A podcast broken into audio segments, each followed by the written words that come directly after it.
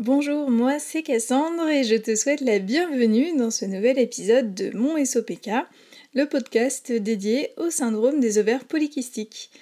Par le partage d'informations, mais aussi de témoignages, je souhaite libérer la parole sur le SOPK et t'aider, si tu en es atteinte, à mieux vivre ton syndrome au quotidien. Aujourd'hui, j'aimerais parler du sujet de la légitimité et du SOPK. Peut-être que tu vois déjà là où je veux en venir, ou alors pas du tout, et c'est pourquoi on en discute aujourd'hui. Je vais te partager mon point de vue sur la question et t'expliquer pourquoi il est important, selon moi, de se sentir légitime lorsqu'on est atteinte du SOPK.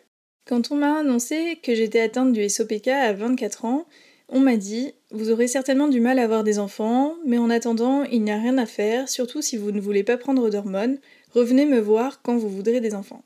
Si ça t'intéresse, je t'ai partagé mon histoire avec le SOPK dans le premier épisode du podcast. Donc cette annonce, elle était assez classique et pas vraiment violente, et je pense que nombreuses d'entre nous ont reçu des diagnostics avec des phrases bien moins choisies. Cependant, ces mots ont eu un effet très négatif sur ma vie ces dernières années, et c'est pour ça que je t'en parle aujourd'hui. En effet, ces mots ont fait que, premièrement, j'ai cru à une fatalité, au fait que j'étais impuissante face au syndrome et que j'allais devoir vivre toute ma vie avec ces symptômes.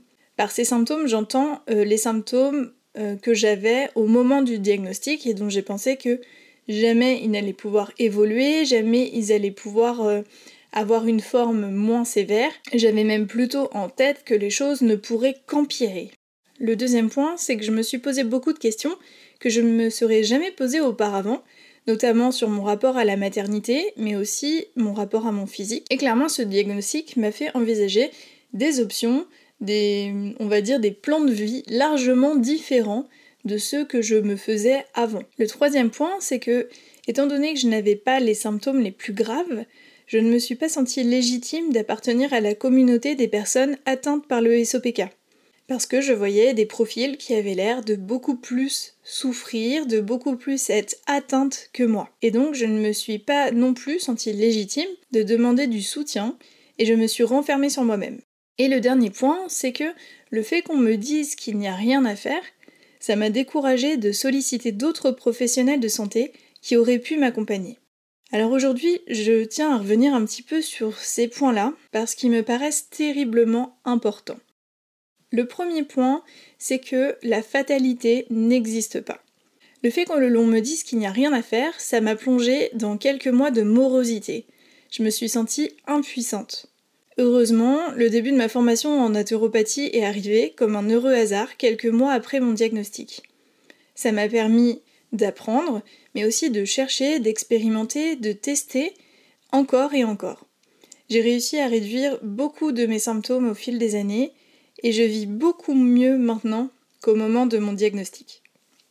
Alors non, il n'y a pas rien à faire. Il y a au contraire une infinité de choses à essayer afin d'alléger son quotidien et de rendre la cohabitation avec le SOPK possible. Même si la guérison semble impossible, il est tout de même possible de mettre en place des choses dans son quotidien afin de se sentir mieux et afin de pouvoir oublier le syndrome quelques jours par mois et ça, ça fait vraiment plaisir. Parmi les choses que tu peux mettre en place, je peux te citer un suivi psychologique, des traitements hormonaux, du yoga, des massages, des produits de soins du visage adaptés, un accompagnement en naturopathie, euh, mais aussi l'utilisation de fleurs de bac, l'apprentissage de recettes à Igebal, des méthodes de gestion du stress, la micronutrition, la phytothérapie, l'aromathérapie. Il y a vraiment énormément d'outils à essayer et bien évidemment ils sont euh, à choisir et à adapter en fonction de tes objectifs, en fonction de ton type de SOPK, en fonction de ce qui te gêne le plus dans ton quotidien. Mais clairement, il y a des choses à essayer, il y a des choses à tenter.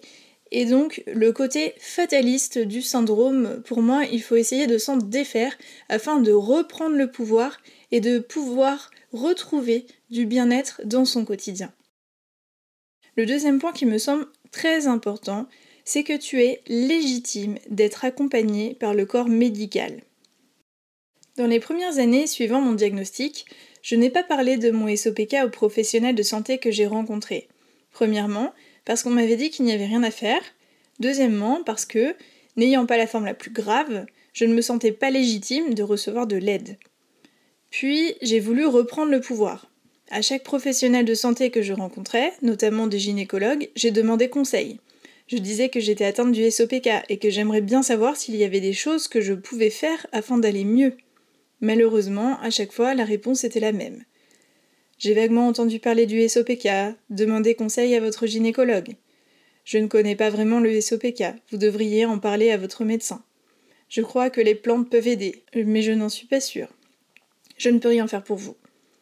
Pour certains, j'ai même senti que mon syndrome n'était rien dans leur formulation et leur manière de s'exprimer.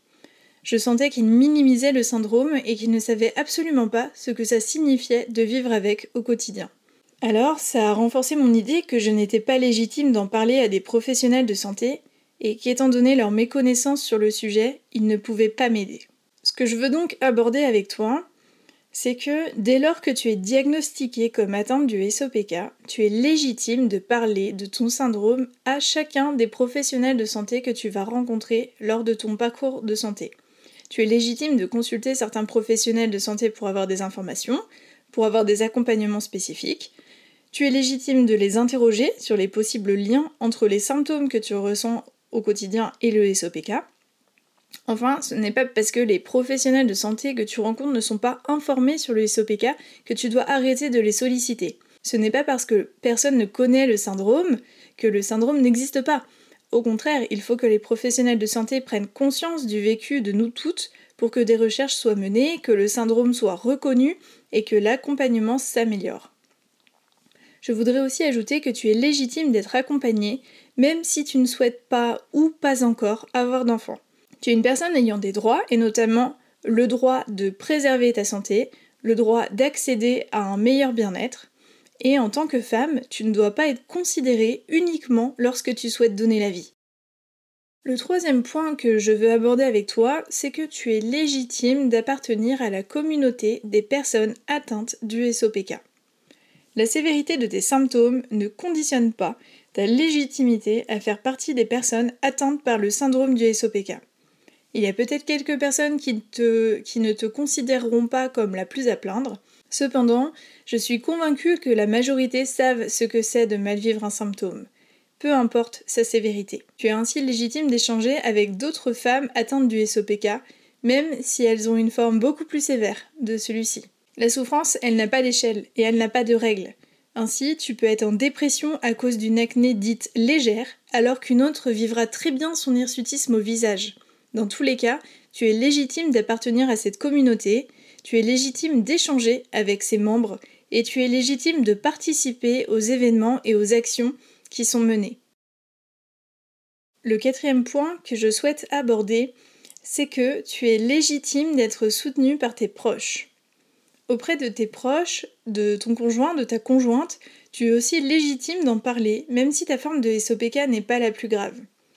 Tu as peut-être des sautes d'humeur, des baisses de libido, une faible estime de ton corps, un mal-être, des blocages par rapport à ton corps ou à ton apparence physique, une difficulté à discerner ta personnalité en raison de l'influence négative de ton trouble hormonal, tout ça en plus des symptômes bien connus.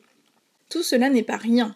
Tout cela mérite d'être écouté, mérite d'être accompagné, mérite d'être entendu. Tu es donc légitime de parler de tes symptômes, de t'exprimer sur la souffrance et les difficultés que tu vis au quotidien. Certes, tes proches ne pourront généralement rien pour toi, et certains essaieront de te donner des conseils ou te diront qu'ils ne peuvent pas t'aider. Si tu as besoin d'écoute, n'hésite pas à leur dire juste que tu veux être écouté, entendu, sans attendre de conseils de leur part, juste pour ressentir que ta souffrance est reconnue. Pour résumer, ce sentiment de légitimité, il est important pour ta santé, pour ta confiance en toi et ton bien-être. Alors aujourd'hui, je souhaite te rappeler que tu es légitime, légitime de demander des conseils à tous les professionnels de santé que tu rencontres dans ton quotidien. Légitime de changer de professionnel de santé jusqu'à en trouver qui soit à l'écoute et qui essaie de t'accompagner. Tu es légitime de ressentir les symptômes que tu vis au quotidien et tu es légitime de t'en plaindre légitime de ne pas supporter un symptôme, même s'il y a pire dans la vie. Tu n'es pas dans l'obligation d'accepter ce qui se passe dans ton corps. Tu es légitime d'essayer des techniques complémentaires afin de soulager certains symptômes. Tu es aussi légitime de prendre un traitement hormonal, parce que c'est ce qui te convient le mieux. Tu es légitime de démarrer une psychothérapie pour avoir l'écoute qu'il te manque dans ton quotidien. Tu es aussi légitime d'appartenir au groupe des femmes touchées par le syndrome. Tu es légitime. N'oublie jamais ça. On arrive à la fin de cet épisode. Si tu l'as apprécié, n'hésite pas à me laisser un avis sur Spotify ou Apple Podcast. Pour en savoir plus sur moi et sur mes activités ou retrouver davantage de contenu consacré au SOPK, n'hésite pas à me suivre sur Instagram at CassandreGloria ou à consulter mon arbre à lien qui est en description. Je te remercie de m'avoir écouté jusqu'ici et je te souhaite une très belle journée.